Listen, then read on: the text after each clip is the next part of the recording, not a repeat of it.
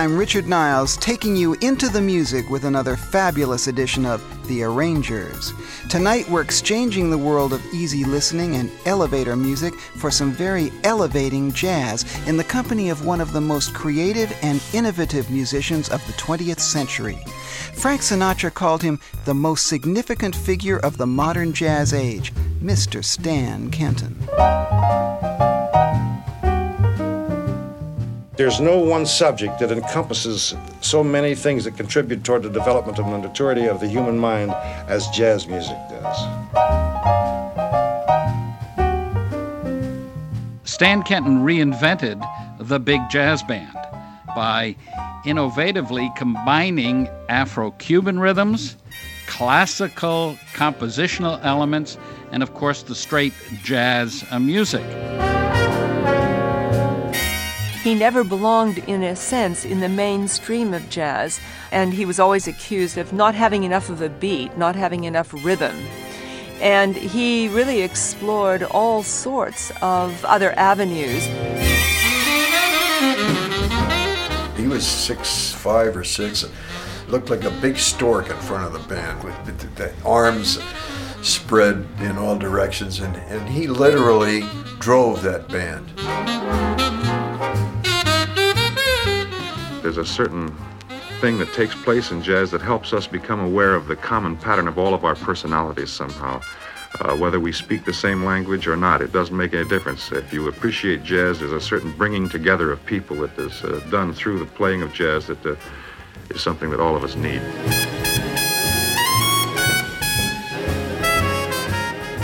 He left trails of of beauty and trails of devastation, um, as many people who are, I think, very gifted do.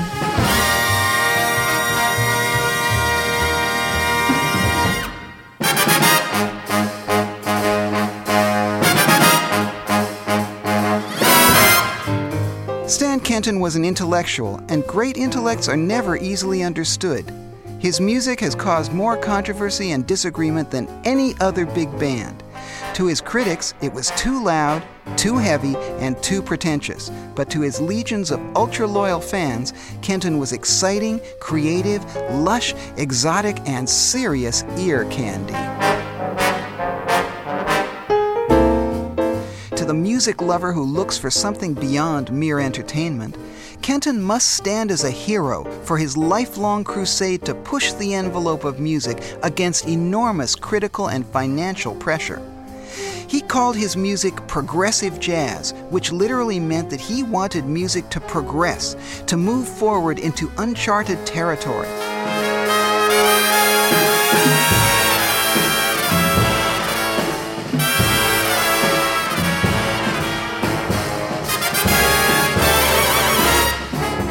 In many ways, Kenton was a development of Duke Ellington's innovative music. But although he appreciated the jazz greats who had gone before him, Kenton saw no point in copying them.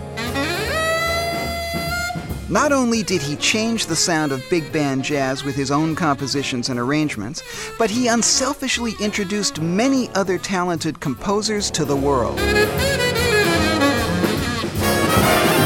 Most artists find a style and spend their lives developing it, but in the course of a long and hectic career, Kenton reinvented himself and his band more than your average chameleon. So, where did it all begin for a man just as full of energy as he was of ambition?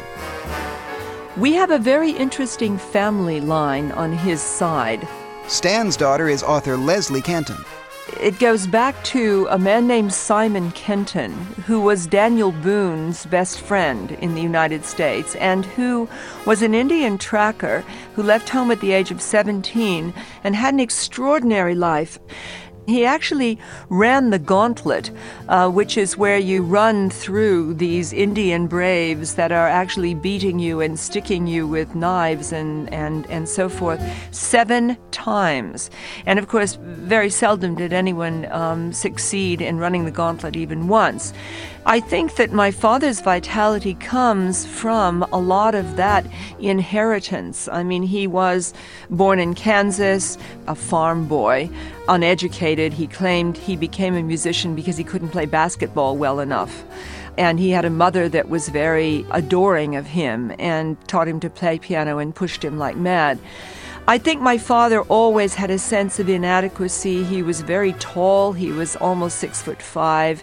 He had huge hands, twice the size of ordinary hands. He was rather gawky. He was charming in the way that, in the way Jimmy Stewart was charming. I mean, everyone adored him. And I think he needed desperately to make a mark for himself and to find his own language with his music and with the way he lived.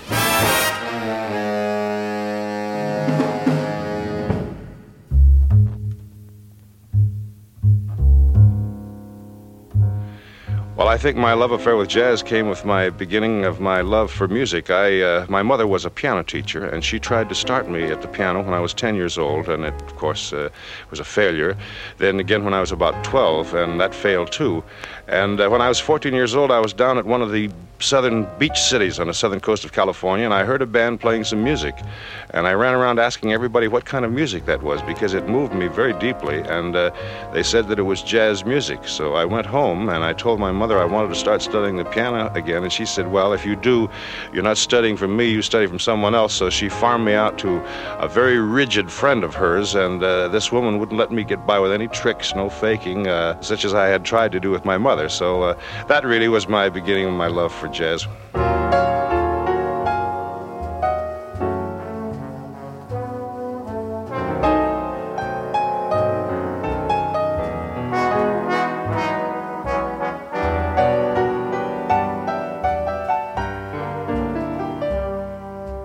My father was very insistent about what music I was allowed to listen to.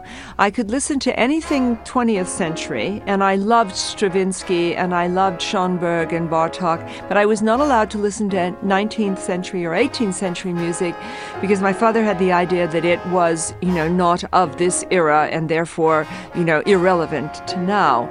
And my father and I both loved to listen to music very loudly, and my mother didn't like that. So whenever my mother was out of the house, he and I would turn things up so that the uh, the windows shook.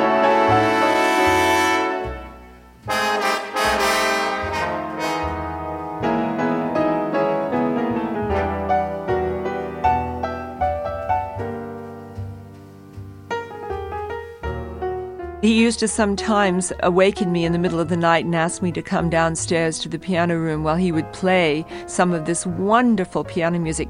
He was very shy about performing on his own at the piano.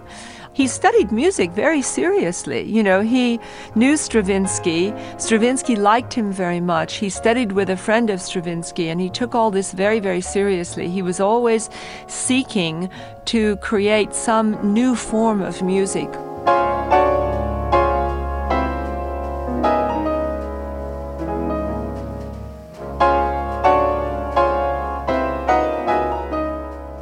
Clearly a more than proficient pianist, Kenton's early lessons were with Earl Hines, who saw his prodigious young student in a hotel room using a cane backed chair with a masonite seat for a keyboard.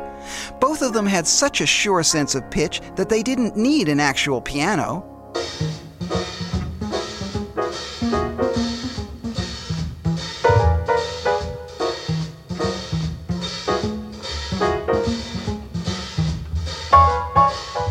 Or not Stan Kenton was, as one critic famously cited, a pox on the House of Jazz, remained a heated debate throughout his career and beyond.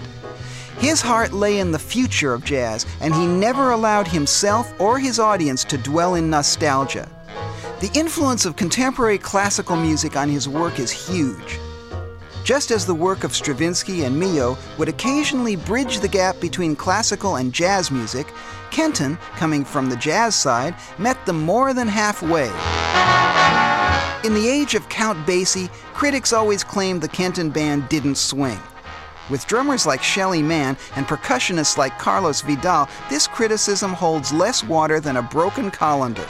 It's also totally missing the point. Saying Kenton doesn't swing is a bit like saying David Beckham isn't a very good goalie. Stan Kenton's unique vision of the future of music was focused on more than mere swing. Here's Stan giving his definition of jazz.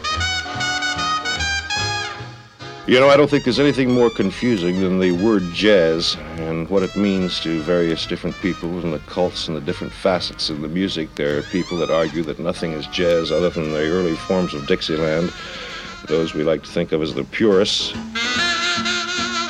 There are people that think that swing music, uh, jazz, uh, was born and ended with swing music, and then there are people that think that jazz also comes in more advanced forms.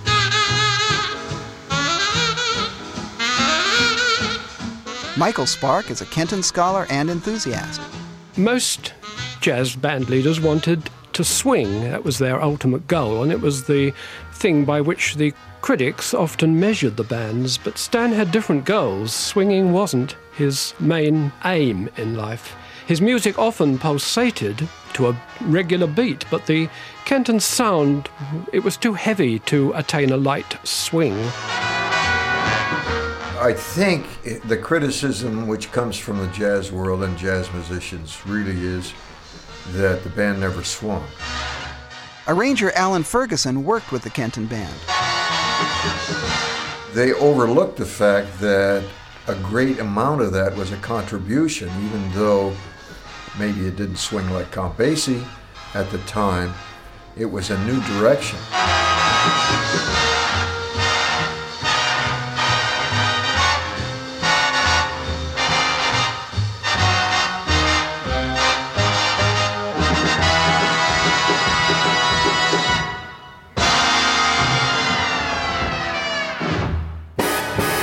The trombone player, Eddie Bert,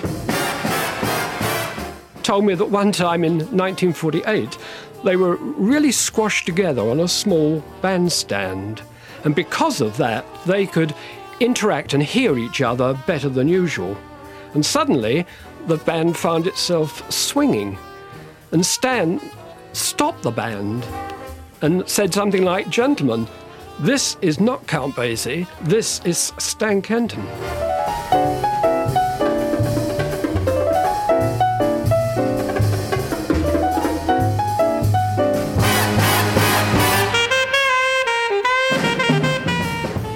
form of swing music was already in the ballrooms. So it was my idea to get it out of the ballroom and get it into the concert hall, really, because we were too restricted in trying to play dance music. I don't believe that when you uh, play music as uh, music that must serve a function, you have to remember what the function is. You don't have complete musical freedom. We used to get into a lot of trouble.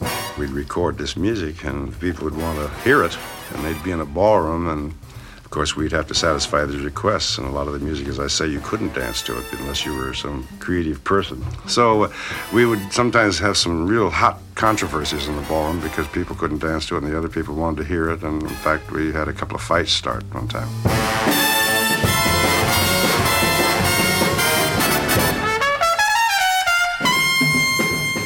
Those fights broke out right from the beginning in the early 40s when Stan Kenton began his quest to push the boundaries of what we think of as entertaining music with his first band called Artistry in Rhythm.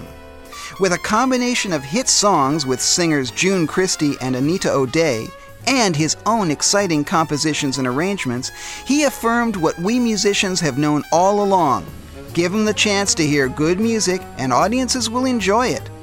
Music didn't have to play second fiddle to the latest dance moves. This was music people could sit down, listen to, and be amazed. Perhaps the most startling feature was the sheer volume of the Kenton Band. In 1947, he boosted the sections to accommodate five trumpets, five trombones, and five saxes. Screaming walls of brass and wind, blowing as hard as they possibly could and threatening many a young eardrum. It was Eddie London who said that every Kenton record sounds as though Stan signed up 300 men for the date and they were all on time. Kids are going haywire over the sheer noise of this band, Barry Ulanov wrote in Metronome magazine. There's a danger of an entire generation growing up with the idea that jazz and the atom bomb are essentially the same natural phenomenon. But, as Stan says, his desire for volume wasn't always a matter of taste. I personally sometimes don't think of the music as being so loud, and I, I, will forget that it is strong until some person that is not conditioned to the music is placed in front of the band, maybe a small club. And uh, if they are not conditioned to the sound of the band, sometimes it will be a little frightening to them. I like to have the fellows blow to what we call getting a full-bodied sound and the most out of their instrument. And I, I, like to hear the lower parts just as strong as the upper parts because I think that uh, that's the way we get a, a harmonic balance. Uh, a rather comical thing that's happened a few years ago with the band. Uh, started having trouble hearing the band. It seemed like it was having a dull sound, you know, and I accused it, uh, or rather, I blamed it on the acoustics of the place. Uh, and then we moved to another place, and it still sounded that way. And I kept telling the fellows that they were not blowing their parts to an even balance, and that they should blow stronger and uh, to a fuller sound and so forth. And this went on for a couple of weeks until finally one of the trombone players one night took me aside and he said, "Stan, I want to talk to you a little bit." He says. I don't know whether you realize it or not, but he says, we are blowing stronger than we've ever blown in the band before. And he said, I just wonder if there, could there be something wrong? He said, do you suppose you're having trouble with your ears or something? Because he says, sincerely, we are really straining. And so I started worrying about the thing. I went home and started working on my ears. And of course, as uh, would happen, I, uh, had a collect uh, or quite a collection of wax and so forth in my ears. I removed that, and would you believe it, Steve? The next night I went back to work. I couldn't stand to stand in front of the band. it was so strong.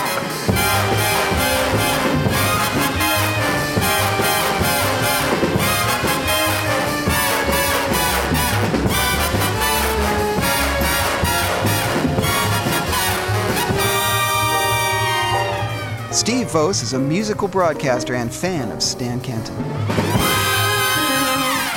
I did an interview with uh, Kenton's trumpet player Jack Sheldon. He's quite a short, tubby fellow. Jack told me that uh, there were so many guys in the band that you didn't really have to play the music. He said it, it was such a lot of noise going on, they couldn't tell whether you were playing or not. And there was Stan wanting louder, louder, and higher and higher. I guess some of the guys must have played the music. Stan wanted each of his five man sections, and most bands didn't have five men in each of the three main sections the trumpets, trombones, and saxophones. He wanted each of his sections to stand on its own.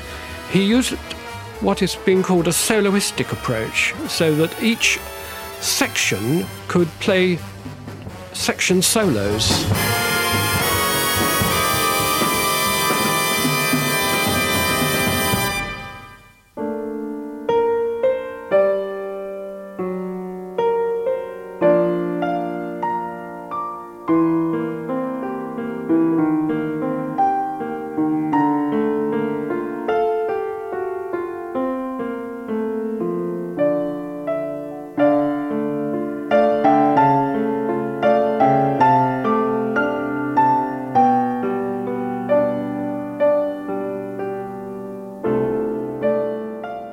1950s, Kenton went even further with his brass sound, adding a couple of French horns to the mix.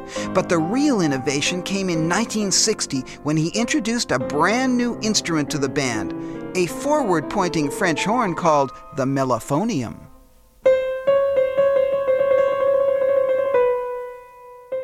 The mellophoniums filled the aural gap between the trumpets and the trombones. Unfortunately, the instrument itself had problems. It was a new instrument, and all the problems hadn't been ironed out. So that when it was played, no one was ever quite sure what would emerge. Uh, because it was a new instrument, no one really wanted to play it, and it was mostly trumpet players.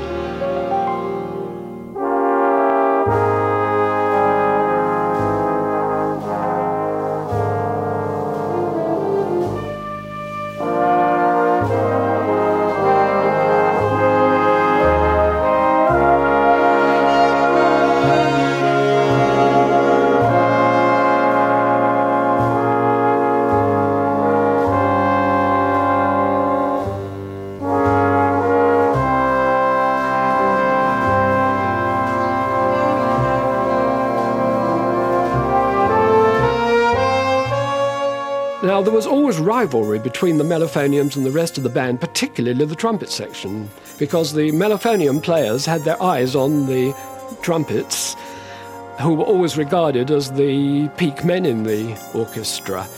So the trumpet players resented them because they knew that their chairs were always on the line.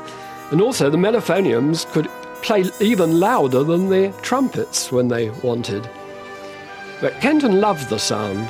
He preferred the mellophoniums to the French horns because the mellophoniums could shout, and Kenton liked his band to be able to shout. The French horns were too weak for him. He also thought that the mellophoniums could make a lot more of a jazz sound than the French horn could.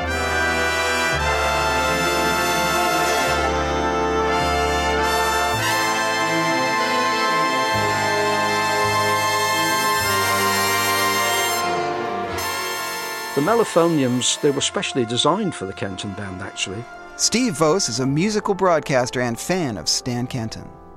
And they were very difficult to keep in pitch. And the mellophonium players used to hang about together in a little group of four, like the outcasts that they were. Kenton was very proud of the instrument and uh, liked to show it off. And he was enraged once when he arrived at a hotel where the band were playing that night. He arrived in the early evening during the happy hour at the bar. And the mellophonium players had all gone into the bar and got loaded, and then uh, had sat by the swimming pool. And after a bit, they decided to throw their instruments into the pool because they made a very satisfying glug glug gurgling noise as they sank to the bottom. And unfortunately, in the middle of uh, this, they were all falling about laughing. And Kenton walked in, he'd just arrived. Of course, there was a terrible row about that. Otherwise, the main use for the mellophoniums was that the players used them as uh, well, they used the cases as card tables. They were very good for playing cards on.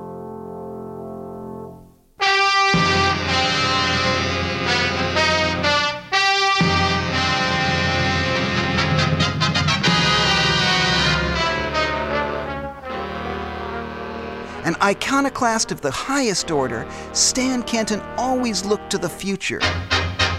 He'd often urge his band members, who included Stan Getz, Maynard Ferguson, Lee Konitz, and Shorty Rogers, to never look back. It's lost energy. He hated nostalgia, and this explains his refusal to play requests from his back catalog.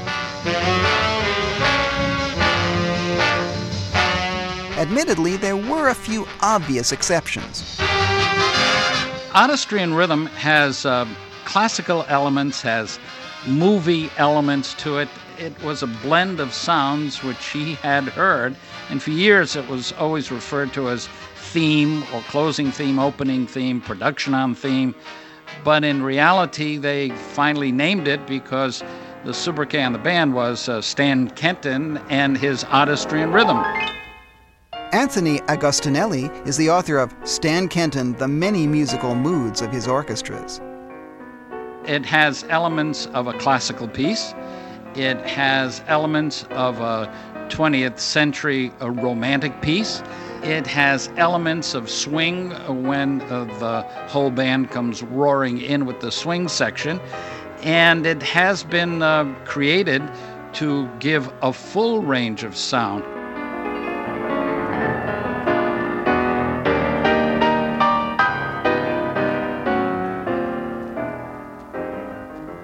Well, there's been a lot of talk, as you may know, that it was um, very similar to a theme from Ravel's Daphnis and Chloe.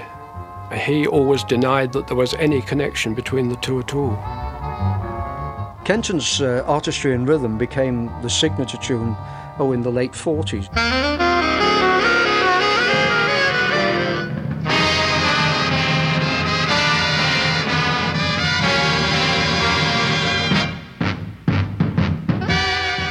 It's always good to hear, never gets boring, has some lovely solos on the various recordings of it. And uh, even when challenged later on, Kenton was enraged to think that anybody might think he borrowed it from somebody else. But uh, I'll bet Maurice Ravel is uh, rolling in his grave in time to Afro Cuban music. Artistry and rhythm may well have hinted at Kenton's fondness for Afro Cuban music, but it was just the tip of the iceberg. Latin America was a great source of inspiration for the future of jazz.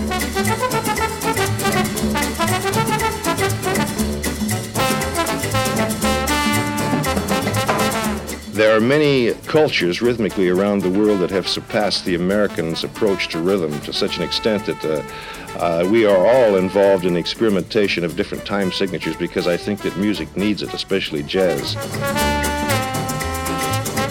Well, the Peanut Vendor has quite a story behind it. Uh, I had always been fond of the melody of the Peanut Vendor, and so I carefully thought out how it should be orchestrated and arranged, what ideas should be used. And we made the peanut vendor, and uh, I remember the musicians and my manager and I sitting around and having a, a drink and uh, kind of celebrating this hit record that we had made. And uh, it came out just as I wanted it. And would you believe me, the record came out about two or three months later, and it didn't do anything. But I found that after a year or two, then the thing started gaining in popularity, and uh, over the years, it's been one of our best selling records, but it certainly didn't do anything for anybody when it was first released. Peanut Vendor was a head arrangement which Stan brought into the studio and they worked it up from there. He knew that he wanted a trombone solo to start it, and Milt Bernhart played the theme on trombone. And then over a period of weeks, the trumpets worked out their sections. Later on, it always featured a Kenton piano solo, and it built up and became one of his biggest hits. It wasn't an overnight success, but it built up over the years, like a lot of the Kenton music. Stan Kenton's music was the product of an immensely complex personality, a blend of probing intellect, artistic dedication, and humor. A very kind man who consistently put art above commerce, Stan just had to keep moving forward like a creative shark in the musical waters to satisfy his insatiable curiosity. He confided to his friends if I'd stayed with artistry and rhythm and not moved so quickly into another phase, we could have had the biggest commercial success of any band the country has ever known, and I probably would have been a millionaire many times over. I also would have been bored out of my skull and no doubt ended up on some pillow farm somewhere high atop the Hollywood Hills.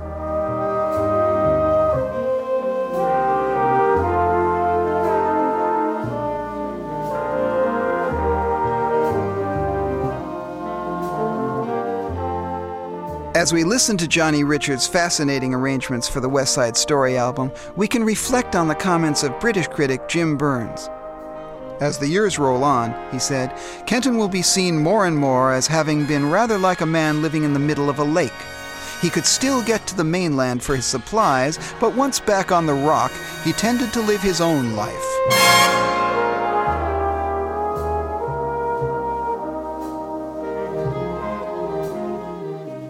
I think I would like him to be remembered as a phenomenon, a unique, vital, dynamic, complex man who never really fulfilled himself, but in the process created a lot of wonderful music that has inspired and uplifted and brought energy and dynamism to many, many people's lives.